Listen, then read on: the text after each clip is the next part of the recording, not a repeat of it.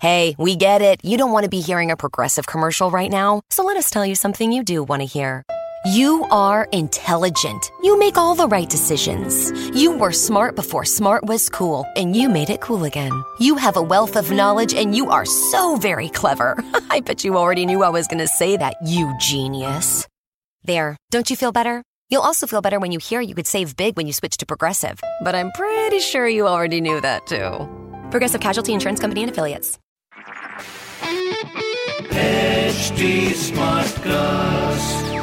You are listening to a Live Mint production brought to you by HT Smartcast. Uh, um, I wanted to ask this question to Vandana, uh, given that, uh, which we have seen here in India at least, is that uh, the conventional uh, playbook for electricity, which was always thermal, uh, that part of the plants, it has absolutely, the renewable has played a very stellar performance in the last three months. So if you look at the way even the tariffs have behaved, uh, also because we just went through uh, the last 2000 megawatt, which was auctioned, where we saw around, say, uh, we, India actually hit the lowest solar tariff. That that's one part of it. The other thing is also about the way that in, even in the merit dispatch orders, it was renewable which were uh, priced very low as compared to conventional power projects. So so do you think that absolutely that case for renewable, like we have passed, uh, we have absolutely uh, uh, put that to rest, that entire debate which used to happen at one point of time whether green is more, uh, say, renewable or wind versus a thermal. And also, I'm not even getting into the environmental uh, aspect of it. Has that debate been laid to rest during this pandemic and renewable is the new energy form going forward? I think what's happened is that uh, the debates have uh, shifted. Basically, uh, the, the point of views have, have moved and the content of the debate has shifted, but this will remain a, a very debatable topic. And, and, and here's why. So, first of all, the energy transition, uh, in terms of especially countries like India, you know, where uh, there's a huge dependency on oil imports. Uh, so the energy basket has to be diversified. Uh, also, in uh, when it comes to energy security, if you are the more renewables you have in your in your mix, uh, the better off you are because uh, you know everybody has wind blowing and well, India certainly has, and and the sun shining down. Um, what the debate is not about anymore is that uh, renewables ought to be in the mix. I think that if, from an environmental perspective, from an energy supply basket diversification, energy supply security perspective, all of that makes sense. Uh, the progress in the technology and the subsequent drop in costs has uh, obviously delighted countries and it has helped propel them in that direction as well. I think the debate today, um, and it's it started a while ago, but continues today, is that the fact remains that uh, first of all, electricity consumption is uh, on a, a, very steep upward climb. You know, unlike oil and, or other fossil fuels, we know the world electricity consumption is going to continue rising at, at quite a steep pace uh, for the years to come. Now, when it comes to renewables, uh, renewables are growing very fast, but quite often what the headlines miss, you know, when you give double digit, when you look at double digit growth year on year, is that it's it's coming from a very small base. And that is a constraint uh, that will remain in renewables. So, so the debate now is that, yes, uh, well, countries should absolutely encourage, should try and have as much renewable as possible uh, in their power supply. But then uh, it cannot be your base power supply. When the wind doesn't blow and the sun doesn't shine, you know, you still need to fall back on conventional energy, whether whether it's coal coal uh, fired or uh, hydroelectric and and so on. So you know that's where the debate is today, and uh, and I think I think we should dispel this myth that uh, some people believe that you know perhaps we can just accelerate the world's move to complete renewables. No, I mean I really don't see that, certainly not in our lifetimes, that we uh, go from dependence on coal, hydroelectricity, or nuclear to a heavy dependence on renewables. And then storage, of course, and intermittency are, are issues as well. Uh, uh, absolutely. Uh, in fact, uh, uh, of course, it cannot be a binary issue. I wanted to get Ashish very quickly on this. Uh, given that, as, as we, we are discussing about how renewable has kind of, when you look at the merit orders, where renewable has been priced lower than conventional, as well, even some of the NTPC plants as well, which have always been the kind of a barometer for the lowest energy of electricity available in India. Uh, also, uh, it also comes at a time when you have been uh, hit by a, BC, uh, a, basic custom duty. How is this? Uh, given that, how do you balance? And given that there's already there was already a pandemic where you have been trying to uh, get your playbook right. Now you're also talking about a policy intervention which is happening, where they're talking about a custom duty. There are tariff barriers which will be coming up more so going forward.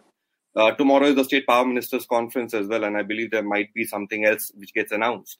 Ashish, how do you see this? Uh, renewable as the main uh, thrust area for uh, the of, of, the playbook for uh, energy firms going forward.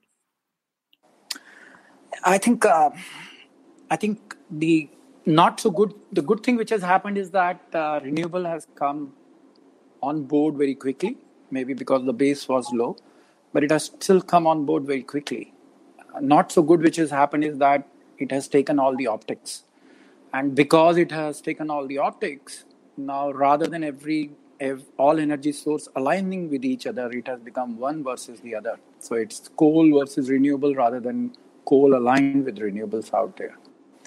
I think both are required. Uh, technology today is not sufficient enough for an infirm power like renewable to be sustainable for 24 by 7 but if you look at the technology leapfrogging which has happened in last 10 years, uh, in one or two decades, I think it is possible. At least in my in my lifetime, I'm definitely going to look at a 24 by 7 solution coming from a clean source of energy, whether it is hydro, wind, or solar per se.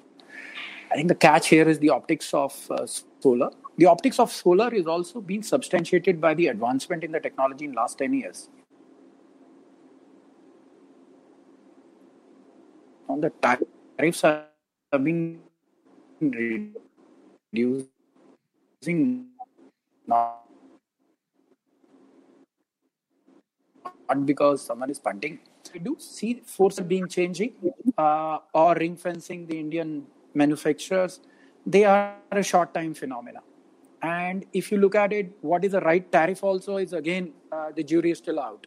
Whether it is 2.36, 2.37, I think there is too much which goes into this optics of 2.36, 2.37, 1 cent, 4 cents. Important factor is that do I have a renewable which is cost effective, which can be in the grid? The grid can sustain that power along with the other base load, and everyone can coexist and give a least cost of power as a source of energy to a consumer. And yeah. in future, sorry, sorry, sorry, please go ahead. And so this this you know energy has always been politics. So you will always have these statements which will come across uh, on something or the else. Uh, sometimes you have custom duties. Many countries have that. They import barriers to encourage manufacturing. I think we have to look at it in last 10 years has been unprecedented. You can't take away that credit away from the country. Where we were 2014 and where we are at 2030 yeah. Where we will be at 2030 where we will be at 2030 again will be unprecedented as where the exuberance and the investments which are coming across the world. I am not only speaking about india but i'm talking about across the world. So right. i think these are a short term phenomena. These are a very short term phenomena and on a long term perspective there is no reason why renewable where the technology is coming let's also understand this fact that there is a variable cost in whether you have a fossil fuel based plant. We own them, many of them out, out there. The variable cost has been taken away in case of renewables. So it's only the fixed cost assets. And if you improve the technology, it's only going to go down, it's not going to go up. Right. So, uh, in my view, uh, sorry, I interrupted you, but I wanted to uh, very quickly slip this in because so are you talking about this round the uh, round the clock power bids which are now coming? Uh, we recently saw a couple of them and and then I'll quickly uh, and then I'll quickly go to uh, uh, uh, uh, Ashwani because gas will then be that transition fuel for this Ashwani and Mr. Anand for gas being this transition fuel to taking us on that trajectory. So very quickly, uh, so is this round the clock uh, is what you are hinting at? I think the round the clock will come. The current the current opportunity which is there on the table is predominantly to take care of the, the stranded assets. But in times to come, I think it's a great way to bundle the renewable power along with the fossil fuel power and reduce the cost. And both have their merits uh, to be in the grid. Uh, and the grid, we have to invest in the grid uh, to manage more and more renewable power, which is coming more, more cost effectively than the fossil fuel. Which we saw happening in March when uh, we were lighting candles. And also, uh, lastly, on the 20, 21st, when we saw the solar eclipse, when say around what 12,000, 13,000 megawatt uh, was quickly went down and was got ramped up. So I think the grid issue has more or less we should at least give that kind of a credit to the POSOCO that uh, from what it was, I remember, I still remember those uh, uh, uh terror days of uh, a grid failure. I'm talking about when we on two consecutive days when around 600 million odd people went without electricity. Uh, I wanted to get, I, I, I, actually wanted to get Ashwani in and Mr. Anand uh, so, uh, as Ashish has very nicely framed this about how uh, going forward, in a, also in a post-pandemic world, it's, it's, it's both conventional and green and clean tech going together.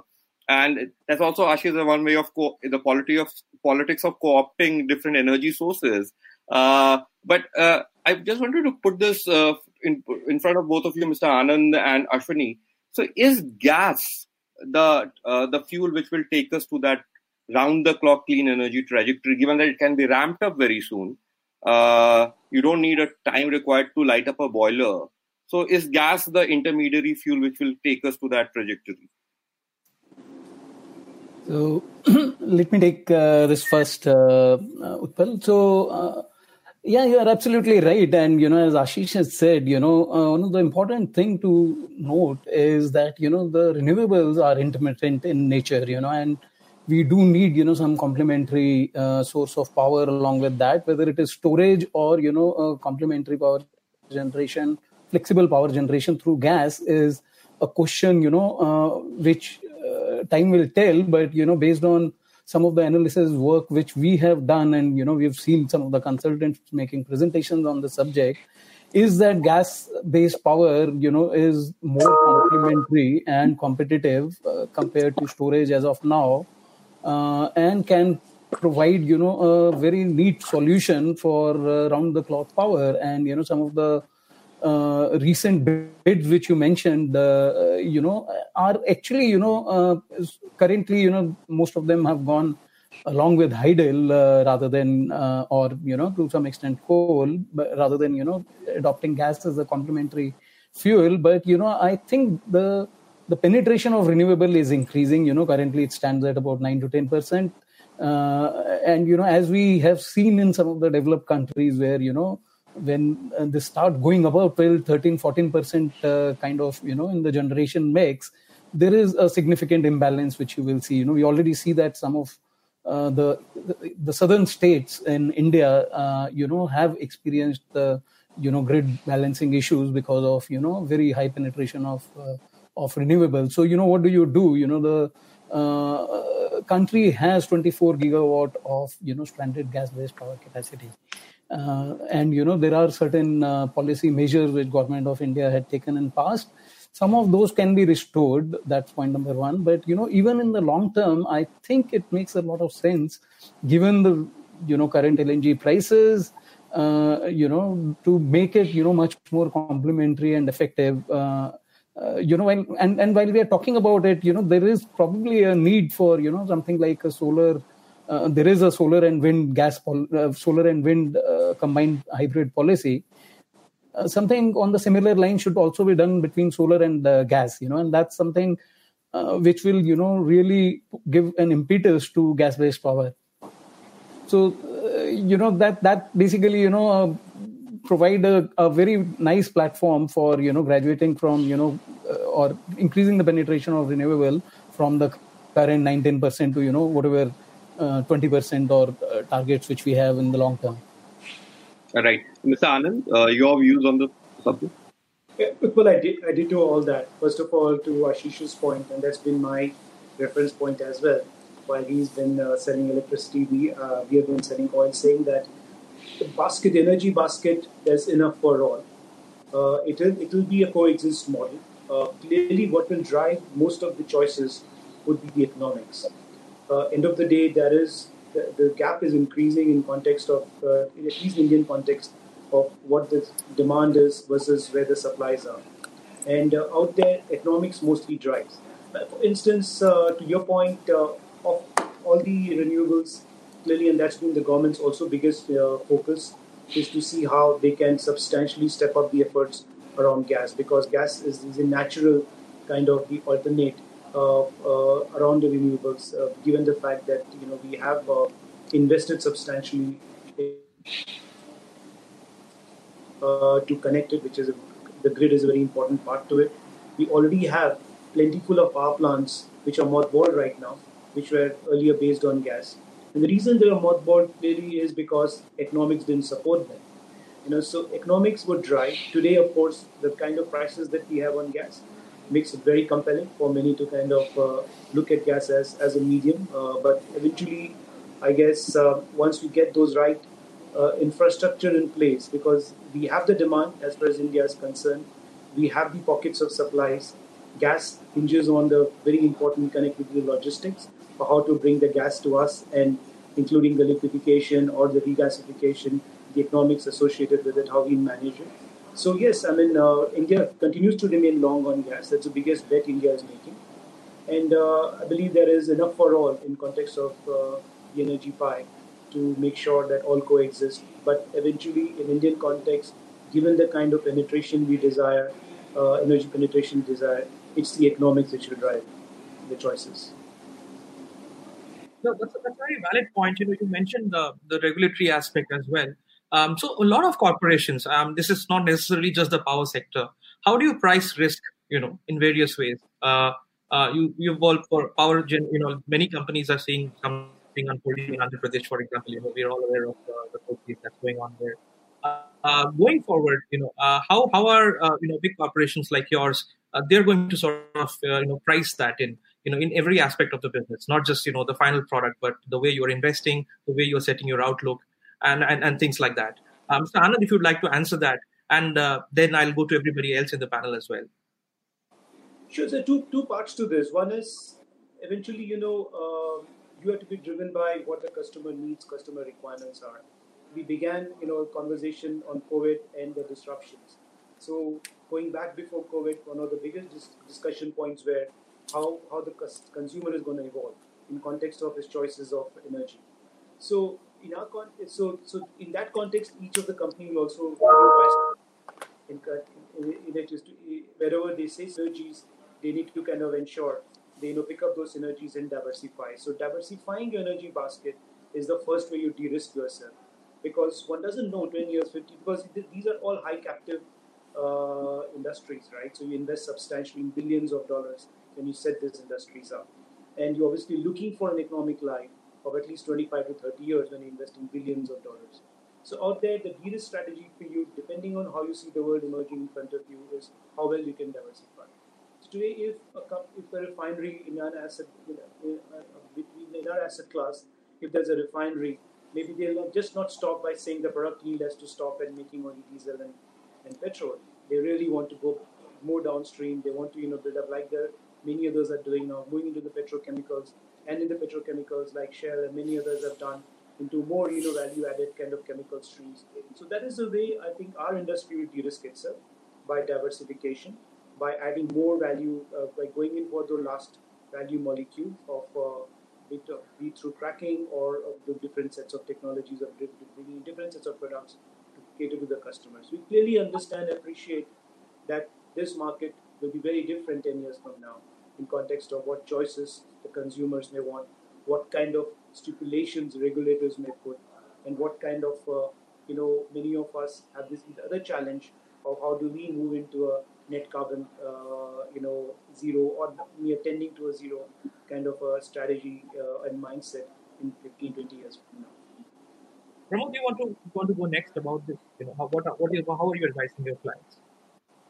To basically keep, these factors, you know, while they're deciding on, on key business decisions, whether it is capex or you know uh, digital, digital transformation or any other aspect of the business.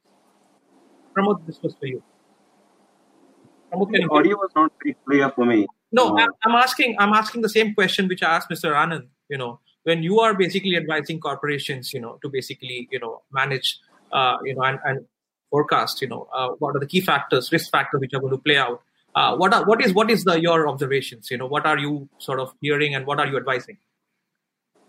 So I think uh, from a technology perspective, uh, when we talk to customers, the key thing here is how do they respond to this world? And uh, as Mr. Anand described, the energy mix is changing. In 10 years, we may be at a very different place where we are today. Uh, you look at decarbonization, decentralization of energy generation.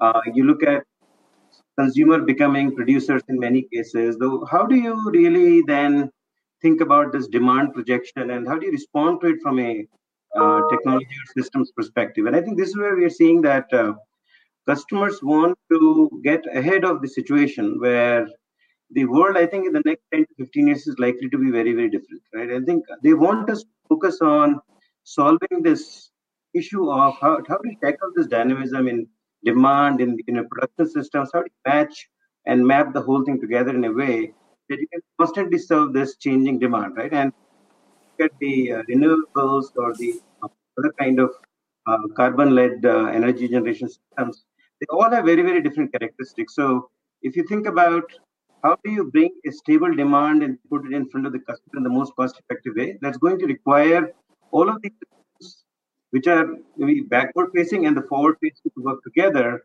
to create a system which can respond to this emerging need. And that's where we are invested quite a bit with a bunch of uh, energy producers and uh, distributors around the world. Companies like uh, IOC, ONGC, uh, Schlumberger, right, uh, Caterpillar in manufacturing. So there are customers who are essentially grappling with the same issue in this uh, uncertain world, and we to build uh, build systems and technologies that can be very, very, very responsive to them. And I think that sort of comes back to the whole idea around business agility. Where can you deliver that business agility that can truly serve this dynamic and changing world going forward? No, absolutely, I agree. Uh, Vandana, you want to answer that? What are you telling you know uh? Yeah, sure. So um, there's two kinds of major risks facing uh, the energy sector globally right now. Um, one is obviously a very immediate risk, and which has been caused by COVID. Uh, which is merely of survival. Uh, you know, in the once booming shale sector, we are seeing bankruptcies of companies that were uh, fa- that were pioneers of the of the shale revolution. Uh, there's a, a, lot of consolidation that is likely to be forced uh, on the upstream as well as the downstream industry globally. So companies are coming out of this, irrespective of which part of the value chain you are in, they're coming out of this crisis with considerably weakened balance sheets. Uh, the, uh, there have been major asset write downs. You, you might have seen uh, BP and Shell uh, writing down uh, billions of dollars of, of assets. Now, um, in the short term, of course, there'll have to be a lot of capital discipline. There'll have to be cost cutting. Um, when it comes to cost cutting, uh, again, you know, I think there's uh, an easy way out, um, you know, the obvious places. But I think companies perhaps need to be a little more thoughtful about this. Where do we, where, where, you know, overheads? Um, how about working from home? You know, a, a lot of companies have found that a lot of processes uh, and, and systems could continue smoothly with people working from home? You know, could they maybe reduce their overheads on, on office space? And, and I think there's a little bit of creative, imaginative thinking that's required when, when companies sit down and think about cutting costs. Um, also, as we've been talking, you know, how it's not just about cutting costs, but about driving efficiencies in your uh, operations, which will stand you in good stead uh, for future your asset base. You know, companies, uh, the, the really good, strong companies globally are are taking a very hard look at their asset base. You know, are they structured? Are there any structurally disadvantaged assets? Are there advanced and advantaged assets that they'll want to hold on to? Um, there are M&A opportunities. You know, it would be wrong again to just dismiss it as oh we have no money right now. Um, there, there is still, um, you know, uh, of course, capital is constrained, but there is still capital available.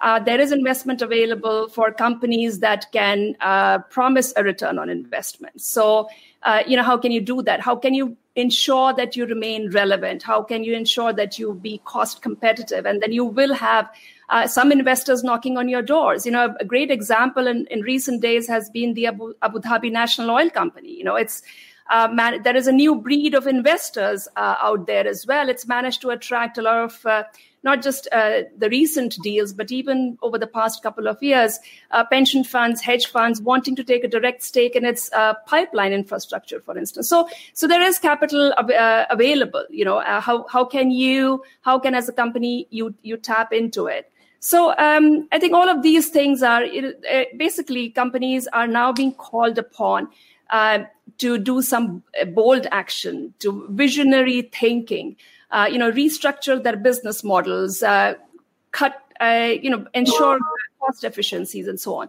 The longer term challenges will remain as well, well beyond COVID. And those are, uh, you know, when does uh, the global oil demand peak. So it's very important for especially oil and gas focused companies to uh, see how they can re- reinvent themselves. You know, can they start investing in uh, energy transition and in future energy. Uh, investors, shareholders are um, scrutinizing companies' uh, own carbon footprint, and a lot of attention is now going to shift. So it's not just about the emissions at, the, at, the, at your car uh, level or power plant level, but also all the way along the production to the refining and transportation. So you know, can companies become more environment friendly in, in all all of their processes? So all of these are are longer term issues. Uh, petrochemicals is uh, is uh, an area which may remain uh, bright in terms of demand growth for years to come. So we already see uh, oil and gas companies starting to look at that as well. So you'll have to essentially look at all of these things to future proof your business. If today your revenues are very heavily dependent on on oil and gas sales. No, sure. No, we are um, almost uh, out of time. But before we wrap up I want to go to two big deal makers who are sitting with us here, Mr. Khanna and also Mr. Anand. Uh, you know, Mr. Uh, you know, Tata Power has acquired very aggressively in the past. Uh, Nayara Energy is is the product of a big acquisition. How are you both seeing the opportunities in the current crisis? I'll go with Mr. Mr. Khanna first, and then I'll go to Mr. Anand.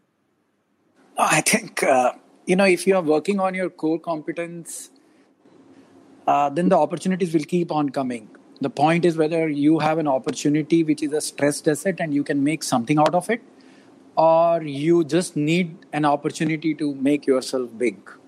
I think uh, there will be a consolidation in the industry, at, at least where we are in. And this consolidation will definitely bring opportunities uh, for many players who has made a business model not on a long-term perspective, but on a short-term perspective. Having said that, these opportunities also comes with a lot of risk you know when you have set up plants only if you have set up plants with a short term perspective then there is so much which is under the earth or outside which is very difficult to be measured as a part of the risk and the cost which you are going to pay across on this. So i think these all these opportunities bring their own foray of uh, risk along with it. But i do foresee that in this liquidity crunch in this policy framework and also in the competence of the companies to go forward uh, there will be a lot of opportunities. We are not a deal maker or a breaker in that sense, uh, but I do I do foresee that as a company with deep pockets and which are there and work on their core competence, there were opportunities, there are opportunities, and there will be opportunities. Uh, they are there always. Of course, Mr. Mr. Anand. I mean, uh, opportunities for you in the current uh, situation. I'm sure there are many. Yeah, sure, I'm Sorry, I just um, missed out on uh, hearing Mr. Ashish's uh, comments. That seems to have, have, some lag on that.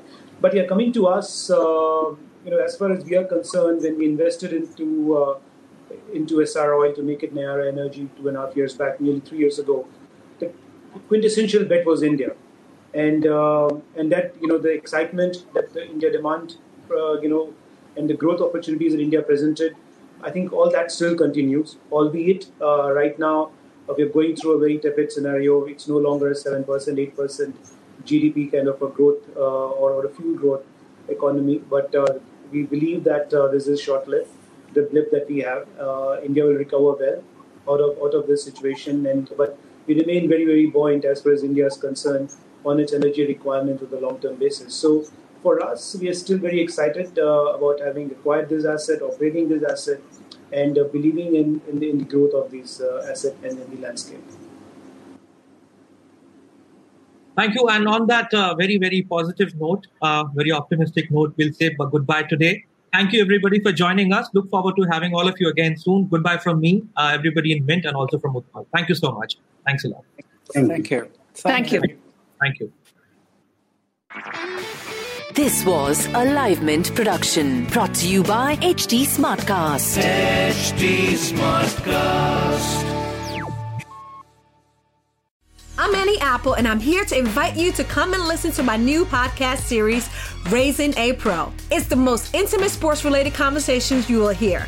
Each week, we explore the journeys of some of your favorite NFL players through the eyes of those that know them best. From Joe Burrow, DeAndre Hopkins, Myles Garrett, Ezekiel Elliott, Nick and Joey Bosa, just to name a few. With exclusive insights and information, we leave no stone unturned. Subscribe now to Raising a Pro on your favorite podcast app.